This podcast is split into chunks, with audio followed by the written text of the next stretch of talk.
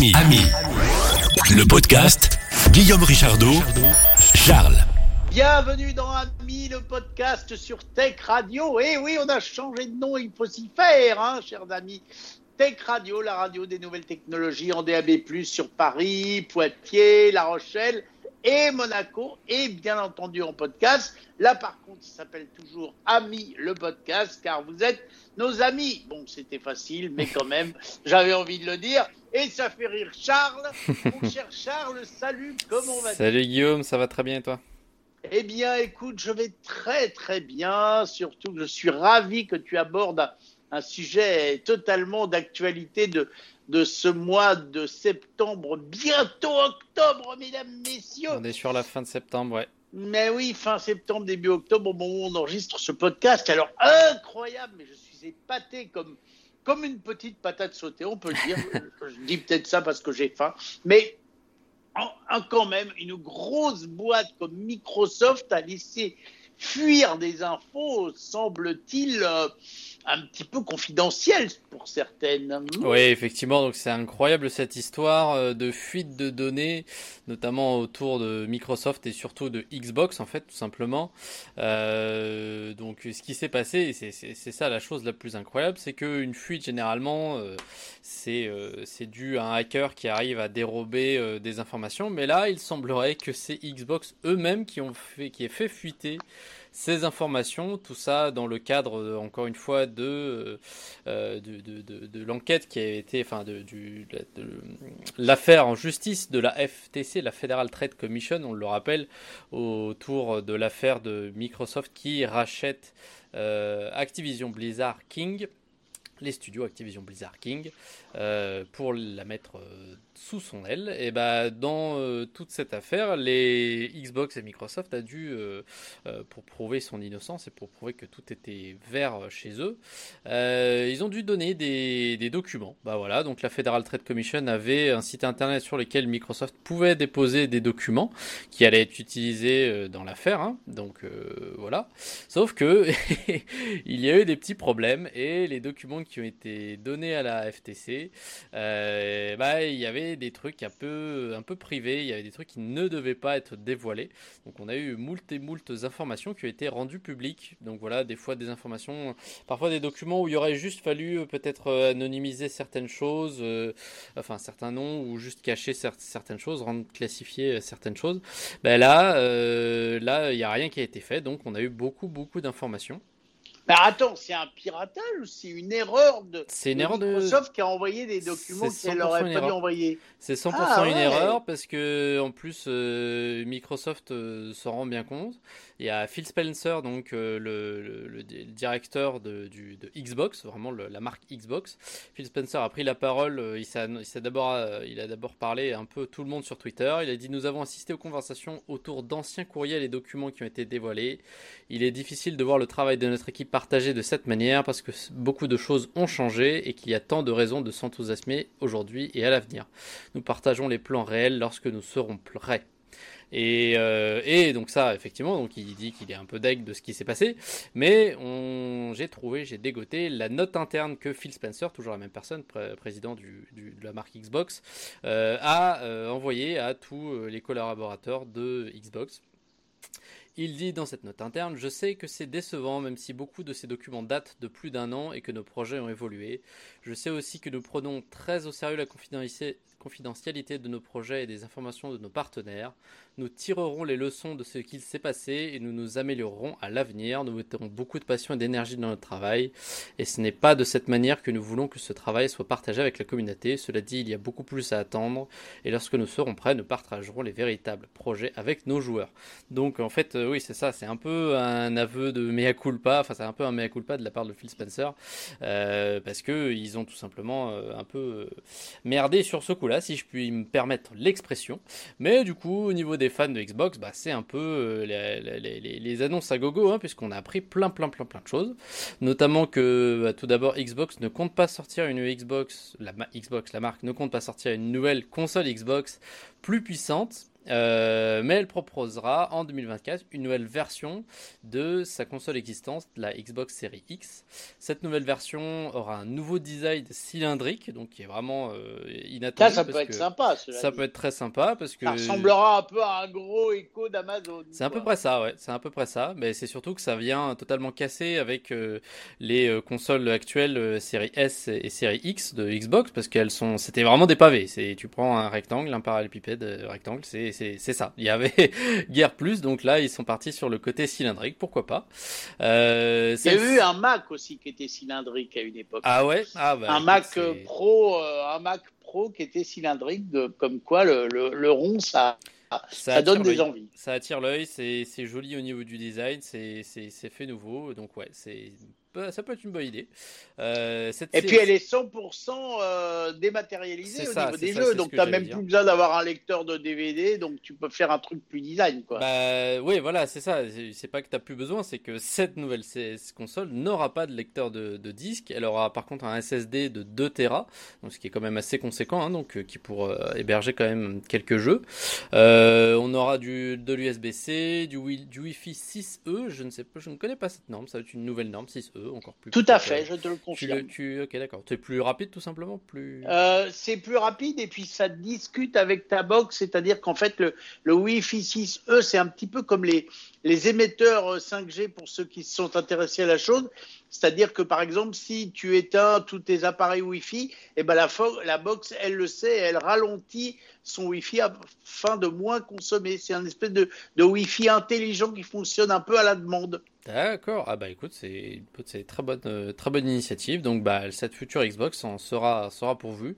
On aura aussi du Bluetooth 5.2. Euh, euh, ce qui est mis en avant aussi pour cette future console, c'est la consommation électrique qui baisserait apparemment de 15% et, en utilisation et 20% si je ne m'abuse en mode, en mode veille par rapport, donc tout ça, ces pourcentages par rapport à la, la série X actuelle.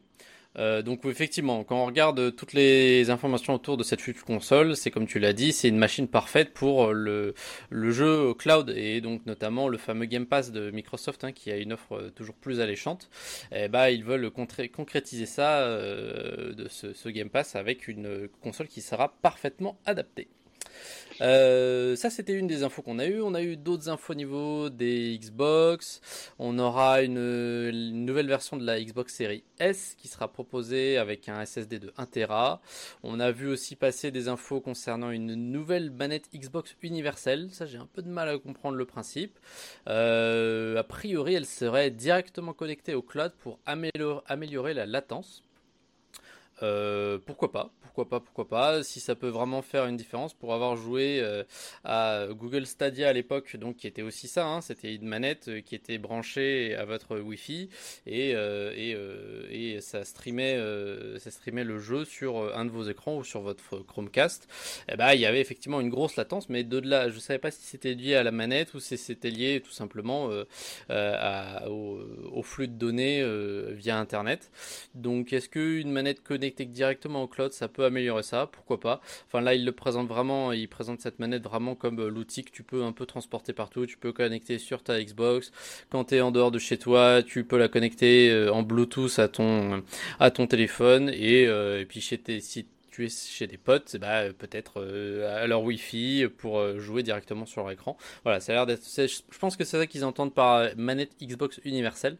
Mais euh, bon, on peut voir ce que ça, ce que ça va donner. au niveau de l'aspect, elle a l'air d'être comme une autre manette de Xbox qui a l'air bien sympa quand même. Mais peut-être qu'elle fera vraiment une grosse différence avec les précédentes. Euh, au niveau des générations de Xbox, donc on l'a dit, pas de nouvelle qui va sortir l'année prochaine. En revanche, Xbox planifie une nouvelle génération pour 2028. Ce serait l'année euh, de la future génération de consoles. Donc on a encore un peu de temps, mais ça va vite être là. Et euh, donc toujours plus une orientation sur le cloud gaming. Alors on nous parle d'un, ça pareil encore une fois quelque chose que j'ai pas compris, mais bon c'est encore à chaque fois des, des, des concepts. Microsoft plancherait sur un concept unique de console physique qui mixera le jeu vidéo natif et le jeu vidéo en cloud gaming. Euh, bah, c'est-à-dire, c'est une console qu'on a actuellement. Quand on regarde la PlayStation 5 ou la Xbox Series X, bah, on peut soit mettre des CD dedans, soit jouer en cloud. Euh, j'ai un peu l'impression qu'il clame euh, réinventer l'eau chaude, mais bon, peut-être qu'il y a vraiment quelque chose auquel j'ai pas pensé et que euh, on verra apparaître dans quelques années, bah, notamment en 2028, comme j'ai dit, peut-être pour la prochaine génération. Et des autres petites infos qu'on a eues dans les documents divulgués avec par Microsoft, le fait que si le Game Pass, ça c'était des propos tenus par Phil Spencer dans les documents, si le Game Pass n'atteindra pas les 100 millions d'abonnés en 2030 la division Xbox pourrait tout simplement pour être tout simplement abandonnée par Microsoft. Donc euh, voilà, on, voit leurs grandes, grandes, grandes ambitions au niveau euh, du Xbox Game Pass. Je ne sais pas actuellement le nom, c'est vrai que j'aurais peut-être pu regarder ça, le nombre actuel euh, d'abonnés du Xbox Game Pass. voilà, l'objectif que, que, Xbox et Microsoft a imposé à Xbox, du moins, c'est 100 millions d'abonnés en 2030. Ah, moi je dis qu'ils y arriveront. Peut-être. Bah écoute, euh, avec des offres euh, toujours plus alléchantes comme, euh, comme on l'a actuellement, peut-être. C'est sur la bonne voie, certainement. une autre petite info que j'ai à vous partager, ça concerne Unity. Peut-être que tu en as entendu parler aussi. Ça a fait beaucoup remous dans le monde du jeu vidéo. Unity Technologies, ça te parle? Ah non, ça me parle pas. Mais avant que tu me donnes cette info, il me semble aussi qu'il y avait une petite info qui, elle, par contre, m'a un peu fait sourire Microsoft euh, aurait comme projet de racheter Nintendo. Oui, alors ça effectivement, pour revenir là-dessus, je l'ai vu euh, rapidement, mais euh, enfin. c'est juste impossible. Pour moi, c'est juste impossible. Ils avaient dit oui, on planifie de racheter Nintendo en douceur.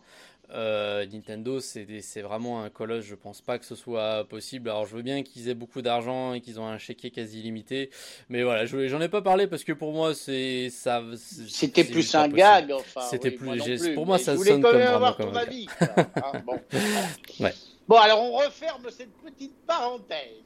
Ouais, voilà. Donc euh, Unity Technologies, euh, c'est une société de développement de logiciels de jeux vidéo basée à San Francisco, étant fondée en 2004 au Danemark, et elle est très très très très très connue pour son moteur graphique Unity. Donc c'est une société qui ne fait pas de jeux vidéo euh, à proprement parler, mais il développe un moteur, ce qu'on appelle un moteur graphique, c'est-à-dire en fait c'est un peu euh, bah, le système d'opération de euh, pas mal de jeux vidéo. il y a aujourd'hui moult et moult euh, jeux vidéo qui utilisent ce moteur graphique Unity parce qu'il est relativement simple, il est, très puissant, il permet de faire pas mal de choses.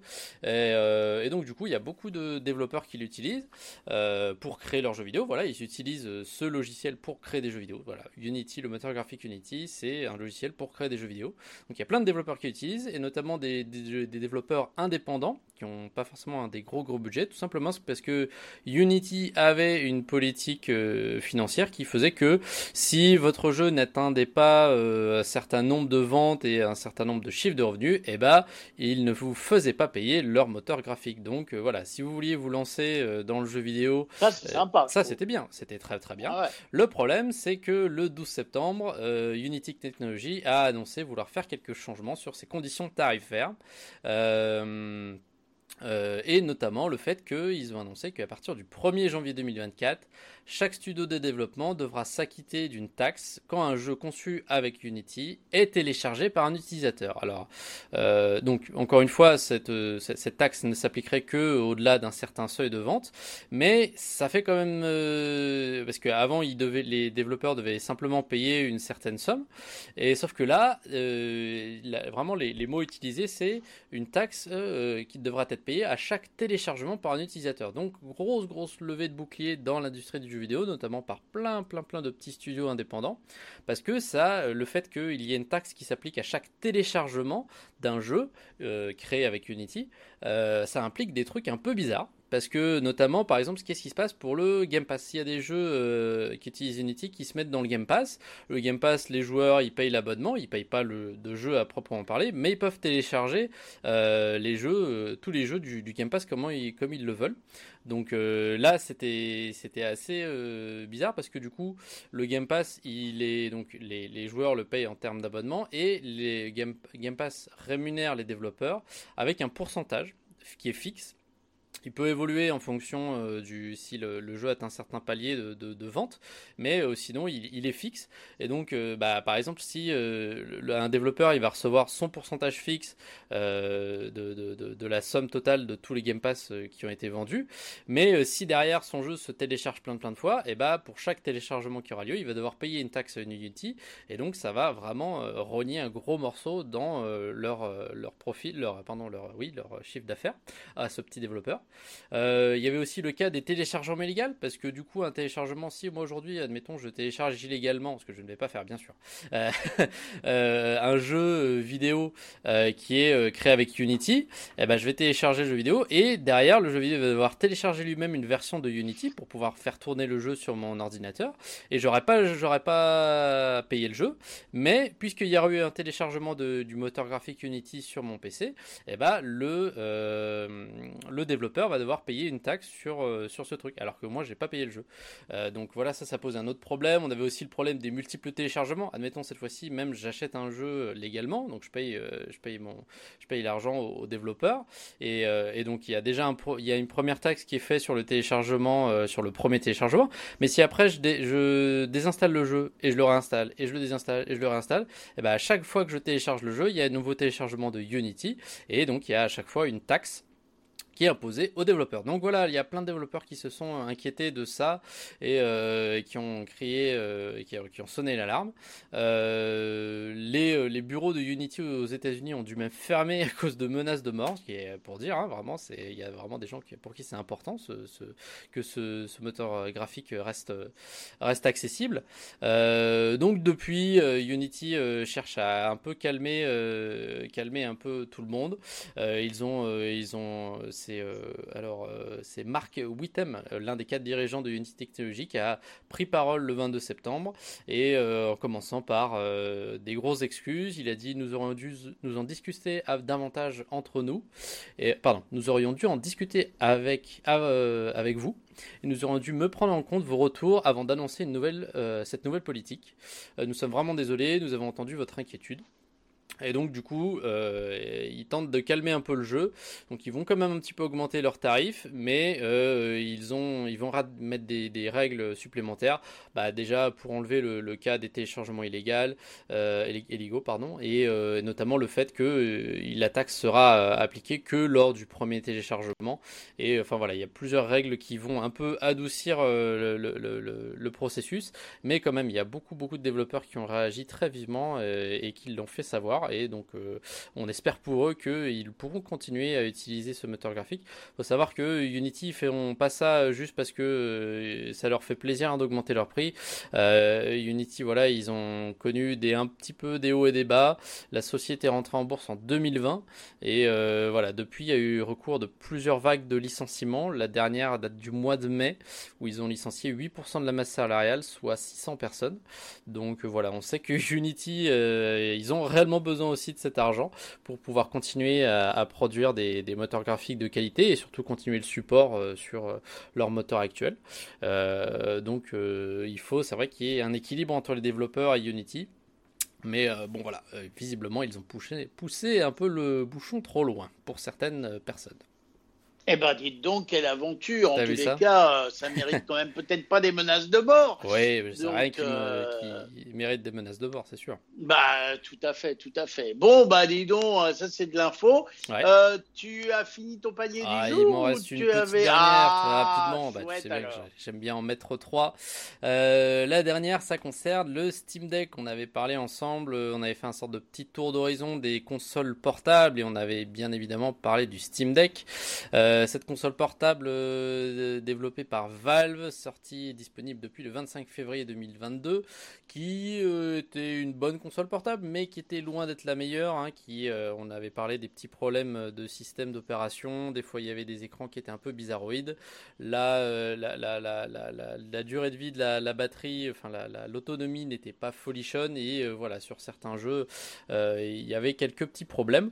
donc on pourrait, on avait parlé peut-être, je me semble qu'on avait dit que bah, peut-être qu'ils sortiront une version 2 du Steam Deck. Et eh ben, on a appris, grâce à une interview de Pierre-Loup Griffet, ingénieur chez Valve, en charge du Steam Deck, une interview qui a été menée par le, le, média The Verge. on a appris dans cette interview que ce sera pas pour tout de suite et pas avant un bon moment. En fait, la stratégie de Valve au niveau de la, du Steam Deck, c'est que euh, ils ne feront pas d'amélioration euh, significative. Euh, enfin, ils attendent de pouvoir faire une amélioration significative avant de sortir la Steam Deck 2. C'est-à-dire qu'ils n'ont pas envie de sortir une version qui va être juste un tout petit peu mieux. Ils veulent vraiment attendre que les technologies puissent permettre de sortir une console portable qui fasse vraiment une grosse différence avec le Steam Deck actuel. Euh, voilà. donc euh, Pierre-Loup Griffet a dit dans cette interview, il est important pour nous que le Steam Deck offre un objectif de performance fixe pour les développeurs et que le message au client soit simple. Chaque Steam Deck peut jouer au même jeu. C'est pourquoi nous ne prenons pas la légère la modification du niveau de performance et nous ne voulons pas le faire lorsque l'augmentation est suffisamment et nous ne voulons le faire que lorsque l'augmentation sera suffisamment importante. Nous ne voulons pas non plus que l'augmentation des performances se fasse au détriment de l'efficacité énergétique et de l'autonomie de la batterie et je ne pense pas qu'un tel saut soit possible dans les deux années à venir. Donc on ne verra certainement pas de Steam Deck au minimum avant 2025. Euh, donc voilà, c'est marrant parce que c'est intéressant quand même à ce niveau-là parce que au niveau des consoles portables, il y a certes tout l'aspect euh, hardware qui va être bah, la carte graphique, le processeur, etc. qu'il faut améliorer, qu'il faut faire toujours plus petit, toujours plus euh, faible en consommation d'énergie. Et il y a aussi tout l'aspect batterie qu'on n'a pas sur un PC ou sur une console de salon. Bah voilà, il faut, c'est beau d'améliorer les composants et aujourd'hui on pourrait faire une console portable avec des composants qui, se fasse, euh, qui vous projette, qui vous dans le futur, hein, qui vous fasse euh, jouer à des jeux super bien. Mais derrière, on aurait une autonomie de peut-être 30 ou 40 minutes avec des batteries qu'on a au format actuel. Donc, il faut attendre que les technologies s'améliorent des deux côtés, à la fois au niveau des batteries, qui soient plus petites, plus compactes, qui puissent emmagasiner plus d'énergie, et aussi à la fois des composants euh, pour avoir des meilleures performances. Donc voilà, c'est pour ça que comparé à une console, on n'aura peut-être pas console de salon, je veux dire, on n'aura pas des versions euh, de, consoles portables euh, d'une manière euh, plus récurrente. Plus on n'aura pas de, nouvelles consoles portables plus souvent. C'est marrant parce que ça me rappelle un peu le, monde de la voiture électrique où pour l'instant les batteries des voitures électriques plafonnent les voitures à 400-500 km, voire 600 pour certaines, mais très très rares. Et, c'est vrai que je pense que ça fait partie des choses qui font que les gens n'en achètent pas encore assez. Le jour où on nous annoncera une voiture qui aura autant d'autonomie qu'une voiture thermique avec un plein d'essence, euh, les gens se rueront dessus euh, sûrement plus facilement. Donc je pense que c'est un peu le même parallèle que tes consoles portables. Et tu as raison, si tu joues, tu es un bon joueur et que tu aimes jouer et qu'au bout de 3 heures, tu n'as plus de batterie, ça va vite t'agacer. Bah, c'est ça, c'est ça. Donc je pense qu'ils n'ont pas tort en même temps philosophiquement de dire euh, eh on sortira la prochaine génération quand vraiment il y aura des, des grandes avancées techniques. Euh, je trouve ça plutôt pas mal. Bah voilà, bah tu, écoute, tu, tu auras envoyé ton CV chez, chez Val. bah écoute, euh, je sais pas, mais écoute, je crois pas quand même. Faut pas exagérer non plus, c'était juste comme ça. Bon, en tous les cas, mon cher Charles, comme d'habitude, merci. Et je vous le rappelle, si vous voulez euh, faire de la radio, tiens, sur Tech Radio 01 76 21 18 10, Profitez-en pour nous faire un petit gazouillis sur notre beau répondeur numérique et puis, bien entendu, nous laisser des commentaires sur vos plateformes de podcast, aussi bien Apple Podcast que Android. Vous pouvez laisser des commentaires, vous abonner, nous mettre des étoiles et surtout, je l'espère, nous retrouver bientôt pour de nouvelles aventures avec plaisir. Ce qui sera mon cas, mon cher Charles, de te retrouver bientôt avec plaisir. Ça marche, salut. Ami, ami, le, le podcast 01 76 21 18 10. Si vous voulez commenter l'infotech.